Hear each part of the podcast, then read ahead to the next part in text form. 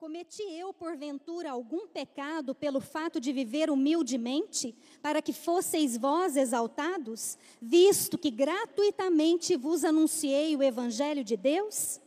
Despojei outras igrejas recebendo salário, para vos poder servir.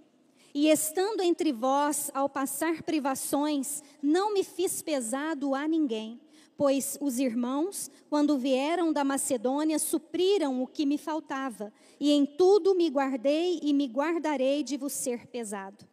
A verdade de Cristo está em mim, por isso não me será tirada esta glória nas regiões da Caia.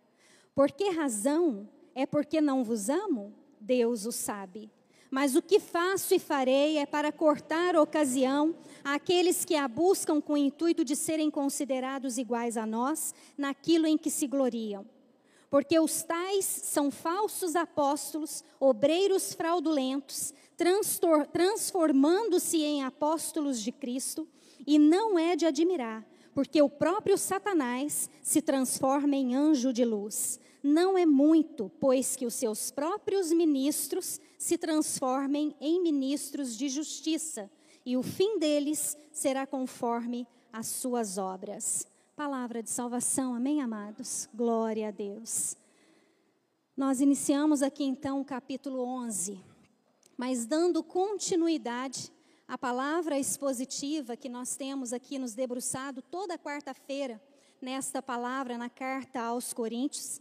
E no capítulo 10, Paulo ali ele começa é, as suas é, justificativas, na verdade. Nós temos como é, título né, do capítulo 10, Paulo defendendo a sua autoridade apostólica. E aqui nós continuamos com essa defesa de Paulo no capítulo 11, onde ele aqui ele vai é, retratar de três assuntos no capítulo 11 todo, que vai se subdividir em seu zelo pela igreja, sua generosidade com a igreja e seu sofrimento pela igreja. Hoje nós vamos é, nos abster mais em seu zelo pela igreja e uma parte da sua generosidade para com a igreja. Amém? Então aqui Paulo ele vai se gloriar, assim como ele já vem se gloriado é, desde o capítulo 10 mas de uma forma, inclusive eu pedi aos irmãos da comunicação que colocassem gloriar-se entre aspas. Por quê? Porque nós sabemos que nós não e jamais nos gloriamos por algo. Toda glória é do nosso Deus. Amém? Toda honra e toda glória pertence ao nosso Deus. E Paulo, ele era convicto quanto a isso mas devido à circunstância em que ele estava vivendo, porque Paulo, ele tinha um amor muito grande pela igreja de Corinto. Paulo, como um discípulo de Jesus, né, ele não andou com Jesus, mas ele foi assim como eu e você. Paulo, ele foi alcançado pelo evangelho. E Jesus foi ao encontro de Paulo, porque grande era o propósito de Deus na vida daquele homem, assim como grande é o propósito de Deus na minha e na sua vida. Amém? Então o evangelho, ele vem ao nosso encontro. O evangelho nos alcança. O Senhor, ele nos amou primeiro. Amém? Então Paulo, ele tinha essa convicção. Porém Paulo, ele estava sofrendo de uma forma muito é, rude a questão é, das calúnias que foram levantadas contra a pessoa dele. Então aqui ele se defende e ele passa a se gloriar, a falar dele, mas eu coloquei gloriar-se em Cristo, porque foi essa a atitude de Paulo. Ele se gloriou em Cristo, mostrando às pessoas ali de Corinto, aos irmãos de Corinto, e mostrando também àqueles falsos mestres quem ele era em Cristo e a autoridade de Cristo sobre a vida dele. E eu quero dizer que a mesma autoridade que Paulo tinha sobre a vida dele, eu e você temos sobre a nossa vida. Porque não depende nem de mim e nem de você esta autoridade, mas esta autoridade é o Senhor quem impõe sobre nós através de Jesus Cristo. Amém? Então é no nome de Jesus é que temos autoridade. Então você tem autoridade para orar, você tem autoridade para profetizar na sua casa, na sua família. Você tem autoridade no nome de Jesus, porque não há poder em nós, mas há poder no nome pelo qual nós oramos. Há poder no nome de Jesus. Amém. Então há poder na oração, e é isso que Paulo estava ali fazendo. E trazendo aqui é, no capítulo 10, um capítulo anterior aí ao que nós lemos. Então ele diz no capítulo 10, é, o versículo 10 diz assim: As cartas com efeito dizem são graves e fortes, mas a presença pessoal dele é fraca e a palavra desprezível.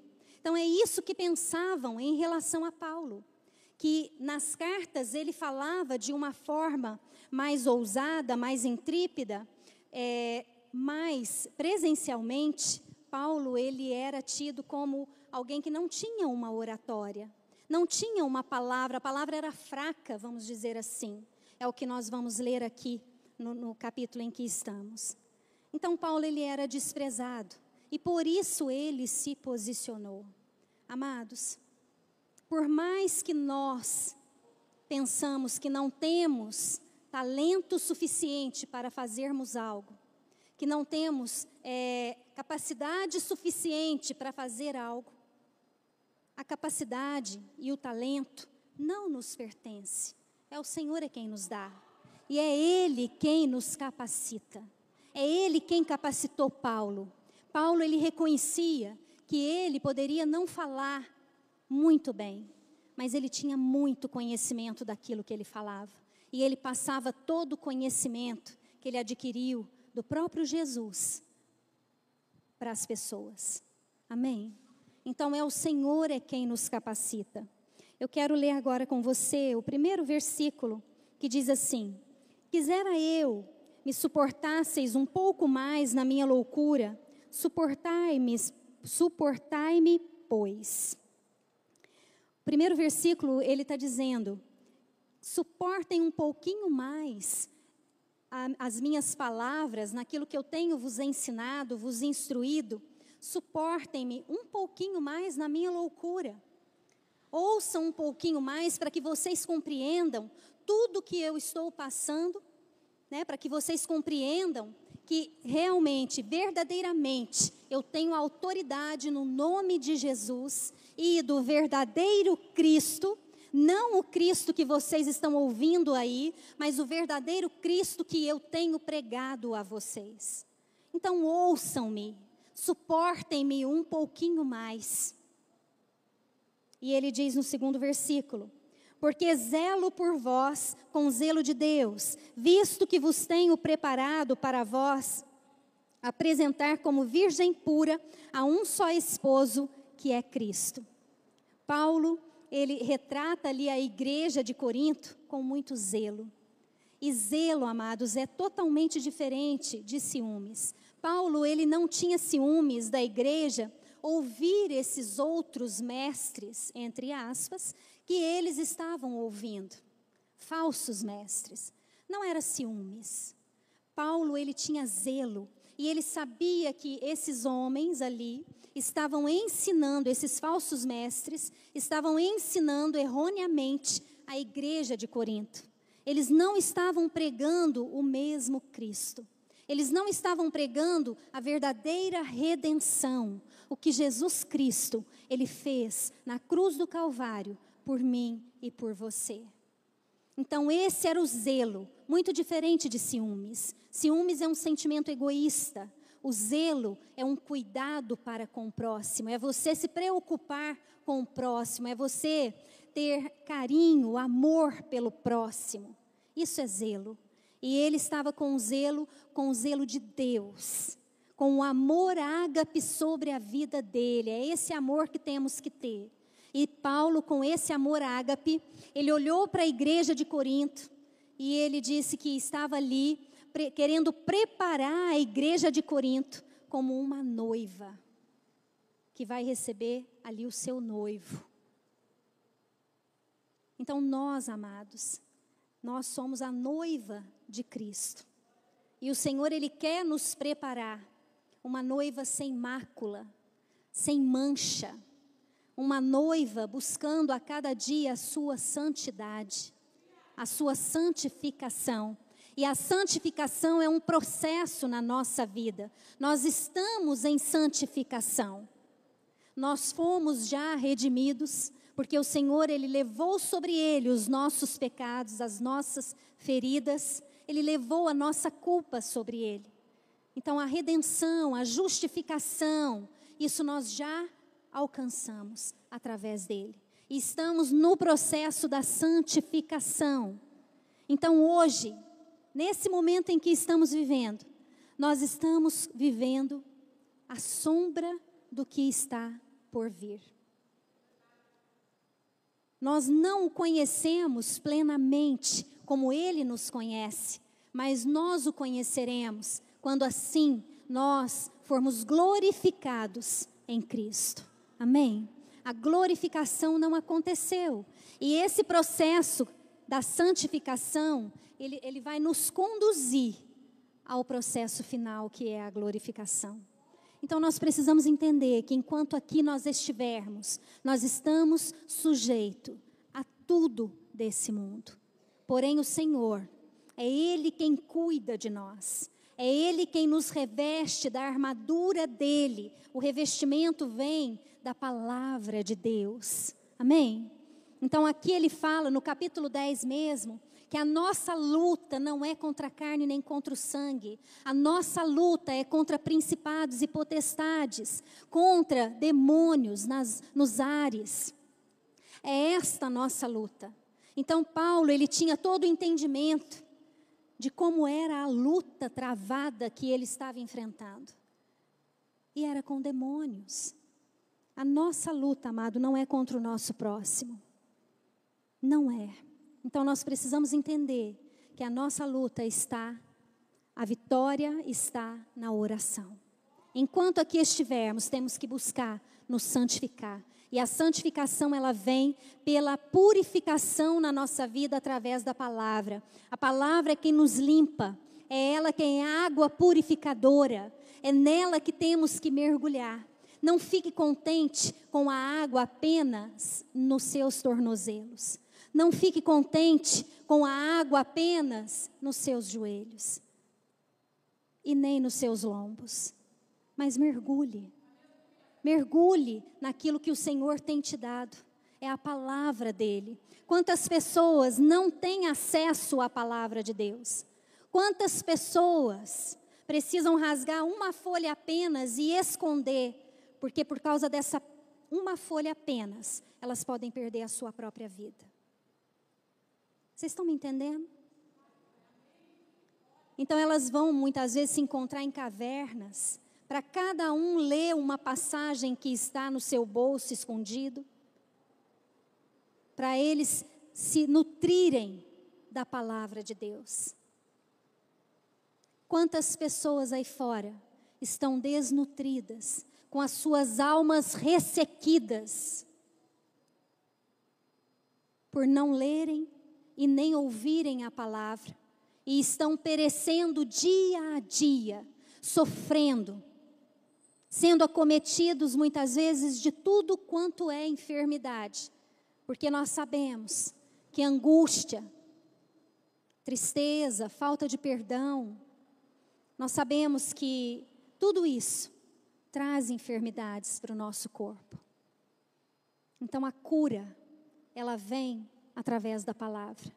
É a palavra de Deus quem transforma, quem cura, quem liberta. É a palavra de Deus, porque ela é o próprio Jesus. Ela é o Verbo, ela é o Logos. E é ela quem transforma a nossa vida. Amém? Então nós precisamos nos purificar. E é isso que Paulo está trazendo aqui. Ele estava ali para ensinar o povo, os irmãos, andarem em santificação. E é isso que quando aqui nós nos reunimos como igreja do Senhor, É isso que aqui nós buscamos para a nossa vida. É a santificação através da palavra. Porque a fé, ela vem por onde? Pelo ouvir e ouvir pela palavra. E a nossa mente, ela é renovada pelo ouvir e ouvir pela palavra. Então nós precisamos sempre ler, meditar e ouvir a palavra de Deus. Amém? Não deixe, não deixe, assim como está no versículo seguinte, versículo 3. Receio que, assim como a serpente enganou a Eva com a sua astúcia, assim também seja corrompida a vossa mente e se aparte da simplicidade e pureza devidas a Cristo. Não deixe que a serpente, que Satanás, venha roubar o que o Senhor tem para a sua vida. Não deixe que Satanás venha minar, assim como fez lá no Éden com Eva, através daquela serpente, corromper a sua mente. Por isso, amados, nós temos que prestar muita atenção. O que nós temos visto, o que nós temos ouvido, o que nós temos olhado, cuidado com as janelas da sua alma. Eu sempre falo isso, porque temos que ser vigilantes. A palavra do Senhor, ela diz: vigiai e orai. Não é orai e vigiai. A vigilância, ela vem em primeiro lugar. Nós temos que vigiar. A tendência da nossa natureza pecaminosa, essa natureza que está dentro de cada um de nós, essa natureza ela tende sempre para o mal. Ela tende para o mal. Eu digo que se nós aqui, hoje, formos falar aqui, desde o momento em que acordamos, até este presente momento em que aqui estamos, tudo o que nós pensamos no dia, misericórdia. Misericórdia. Está entendendo? A palavra diz que nós pecamos por pensamentos, atos, palavras e omissões. Todos os dias.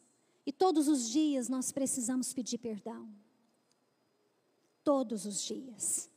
Necessitamos da graça e da misericórdia de Deus todos os dias na nossa vida. Glória a Deus que muitas coisas que pensamos não se concretiza. Glória a Deus, porque eu digo que é o Espírito Santo do Senhor agindo na nossa vida, nos livrando de concretizar tais pensamentos. Porque é só pelo Espírito Santo em nós. Porque a nossa natureza pecaminosa, se nós deixarmos que ela nos conduza, atrocidades são feitas todos os dias. Amém? Dá para entender como que é a nossa natureza pecaminosa? Nós só não cometemos muitas atrocidades porque o Espírito Santo de Deus é Ele quem tem conduzido os nossos passos. É Ele quem tem nos direcionado. Porque eu creio que se você está aqui, é porque é o Espírito Santo de Deus que te trouxe neste lugar. Eu creio que se você está aqui, você é uma pessoa, assim como eu, que quer que todos os dias o Espírito Santo te conduza, te oriente, todos os dias. Então nós precisamos de ouvir sempre essa palavra e não deixar de, de, de, que a nossa mente seja corrompida. Eu gosto muito do que Paulo diz aos Romanos, capítulo 12, versículo 2. Coloca para mim, Lucas, por favor.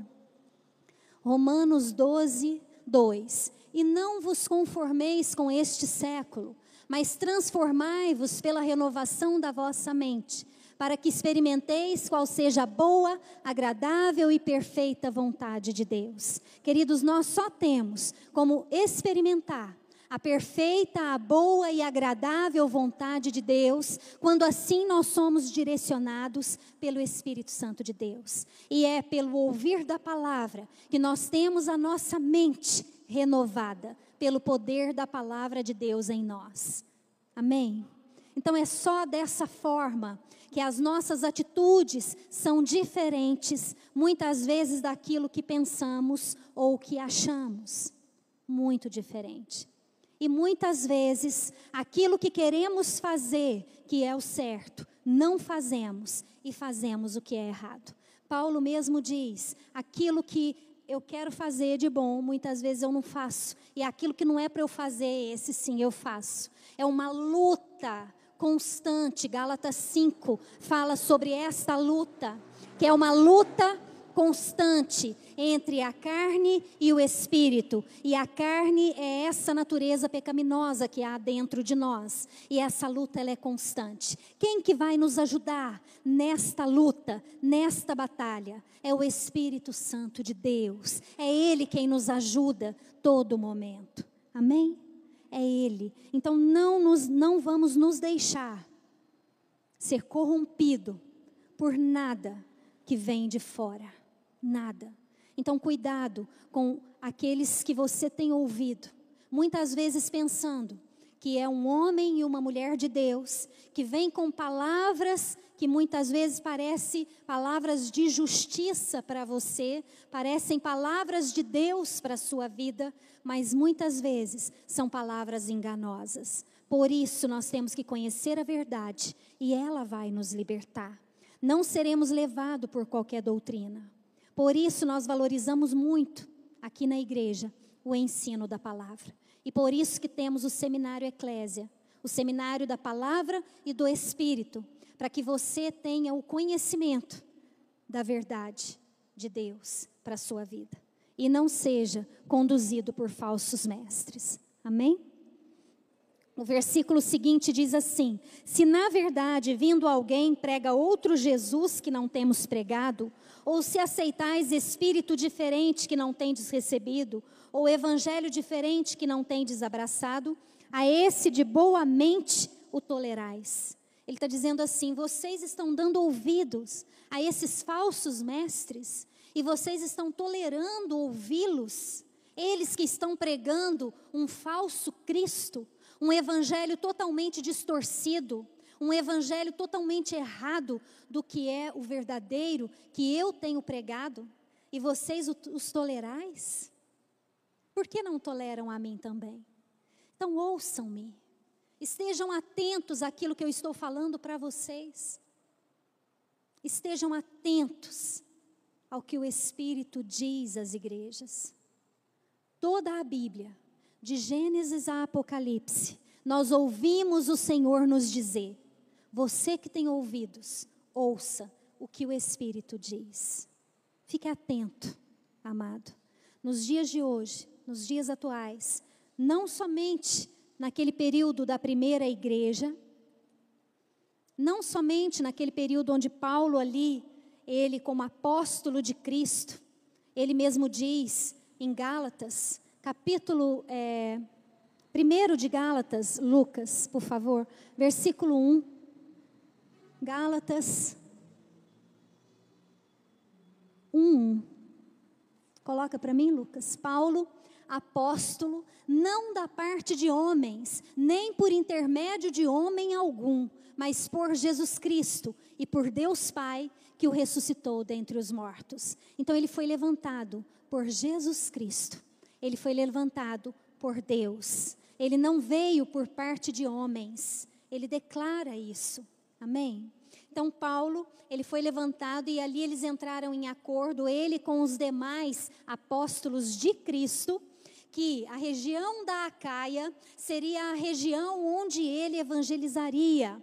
A região da Macedônia seria a região onde ele evangelizaria, onde ele levaria a palavra de Deus.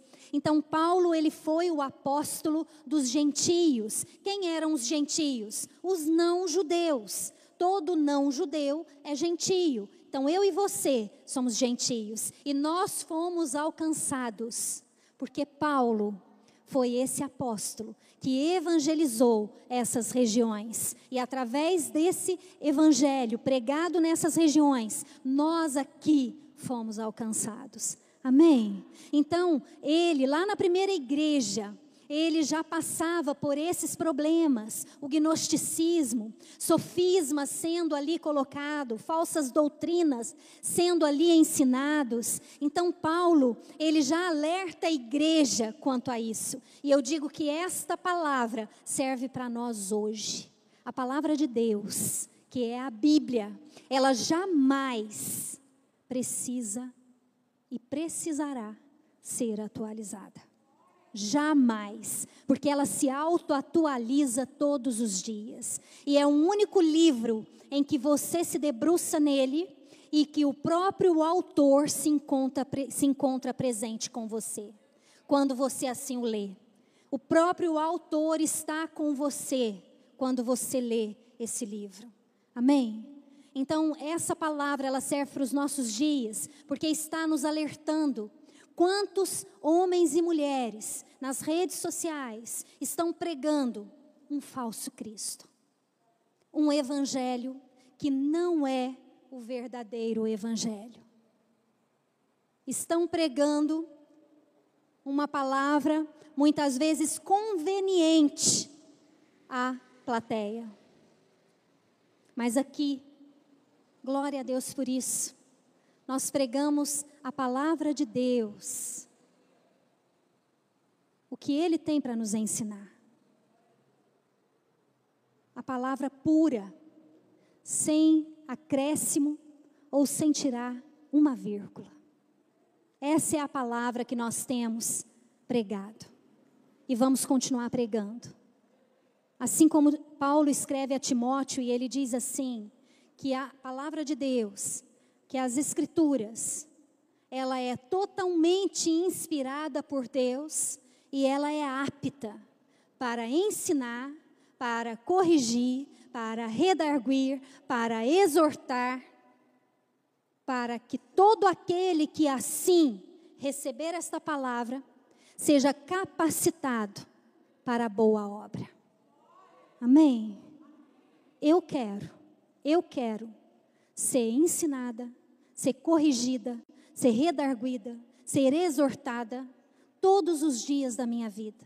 Se isto me levar para mais perto do Senhor, porque quanto mais próximo de Jesus a gente se encontra, mais a gente enxerga em nós as debilidades da nossa vida, mais a gente enxerga os nossos defeitos, mais a gente enxerga o quanto nós temos que melhorar mais a gente enxerga o quanto nós necessitamos de aprender com o Senhor.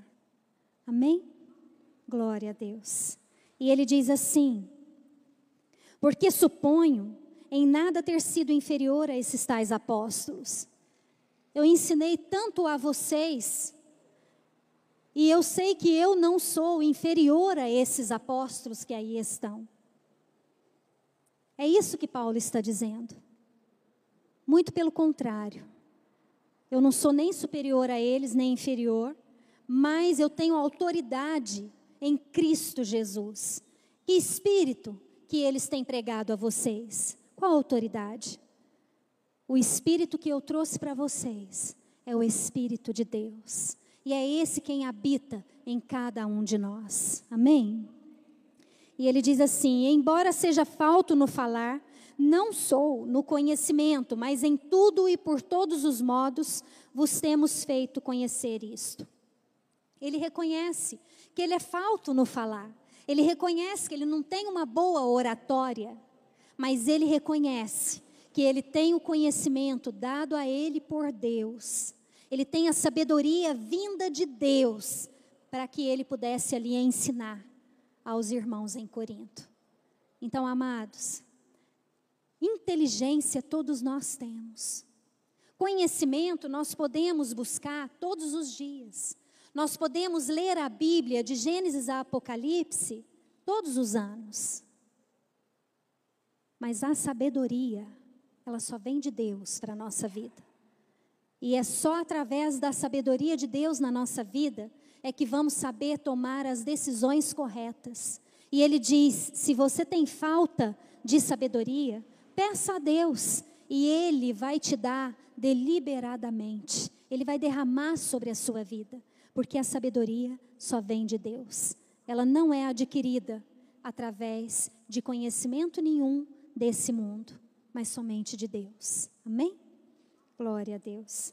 Ele diz assim: Cometi eu, porventura, algum pecado pelo fato de viver humildemente, para que fosseis vós exaltados, visto que gratuitamente vos anunciei o Evangelho de Deus? Despojei outras igrejas, recebendo salário, para vos poder servir. E estando entre vós, ao passar privações, não me fiz pesado a ninguém, pois os irmãos, quando vieram da Macedônia, supriram o que me faltava e em tudo me guardei e me guardarei de vos ser pesado. Amém?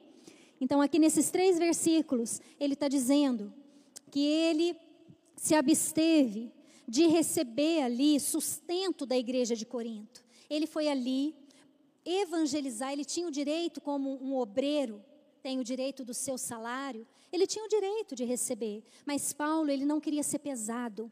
Paulo, ele não queria dar trabalho. Então ele fazia tendas, ele trabalhava e ele se sustentou ali e também os irmãos da Macedônia o supriram nas suas necessidades quando assim ele precisou. Então ele não foi pesado ali para a igreja de Corinto. Ele não queria jamais é, ser tido como um usurpador muitas vezes, como um oportunista muitas vezes. E ele pregou a palavra do Senhor, ele evangelizou ali os irmãos de Corinto de uma forma gratuita mesmo, de graça ele recebeu, de graça ele deu. E ele foi julgado quanto a isso. Então ele está aqui se justificando, se defendendo para os coríntios. Amém?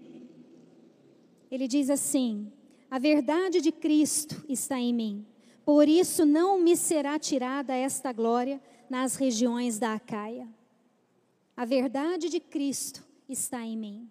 Queridos, eu achei eu dessa de todo o texto, né? O versículo que mais me chamou atenção foi esse versículo, a parte A.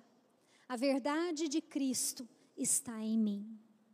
Então eu gostaria que você declarasse nesta noite: a verdade de Cristo está em mim. Sabe? A verdade de Cristo está em mim.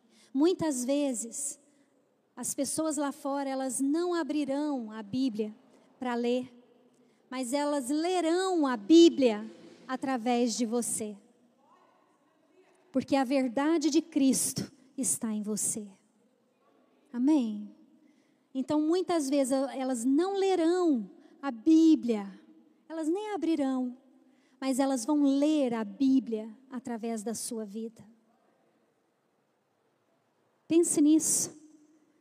Eu gosto muito quando Paulo diz à igreja de Corinto também que nós somos a carta magna, escrita e lida por todos. Amém? Então nós somos essa carta magna e precisamos ter esse entendimento que é o Senhor em nós é Ele quem nos molda, é Ele quem nos faz conforme a vontade e o querer dEle. E nós precisamos ter isso em mente. Eu sou a verdade de Cristo, está em mim. Eu sou a verdade de Cristo, porque ela está em mim. A palavra de Deus, ela tem que estar enxertada dentro de nós. Nós temos que respirar a palavra de Deus. Nós temos que falar a palavra de Deus, a tempo e fora de tempo. É o que Paulo também diz aqui. Nós temos que viver a palavra de Deus. Amém? Glória a Deus. Ele diz assim: Por que razão? É porque não vos amo? Deus o sabe. Mas o que faço e farei é para cortar ocasião àqueles que buscam com o intuito de serem considerados iguais a nós naquilo em que se gloriam.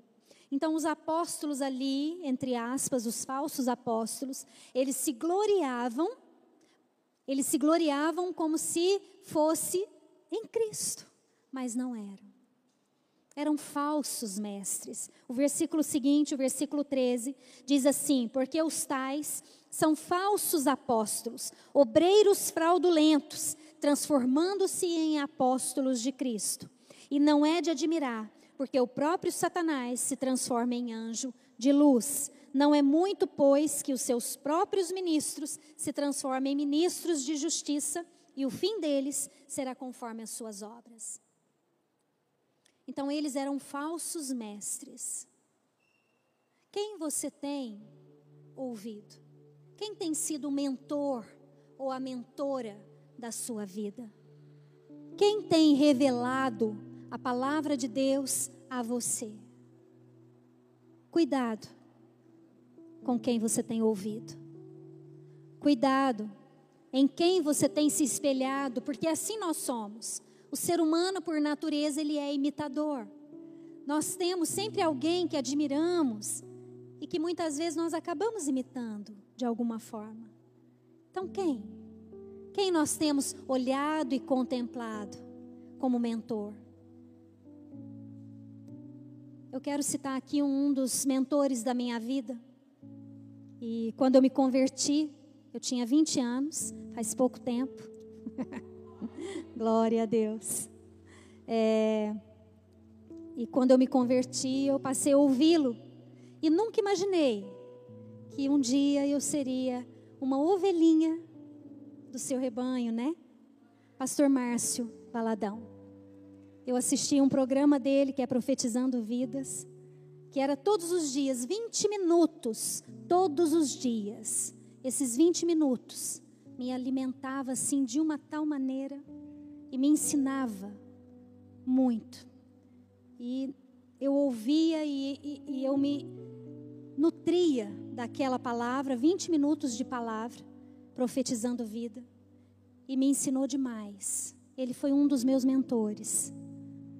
Depois, um mentor também que eu tive foi Silas Malafaia, um bom tempo.